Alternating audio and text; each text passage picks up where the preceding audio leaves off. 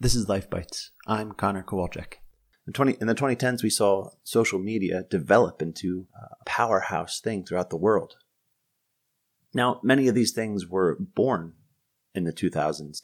Facebook was born in 2004, YouTube in 2005, Wikipedia in 2001, Reddit also in 2005, Instagram in 2010, and then Google Plus coming a little late in 2011. It really didn't get a chance to catch on. But even though these things had their birth in the 2000s, they really developed into what they are today in the 2010s. And as a result, more people are having their voices heard.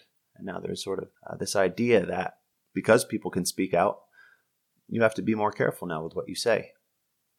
And that's a huge difference between the 2000s, where you could say almost anything. And you even see this really reflected in comedies, where the things that are joked about are considered highly offensive nowadays.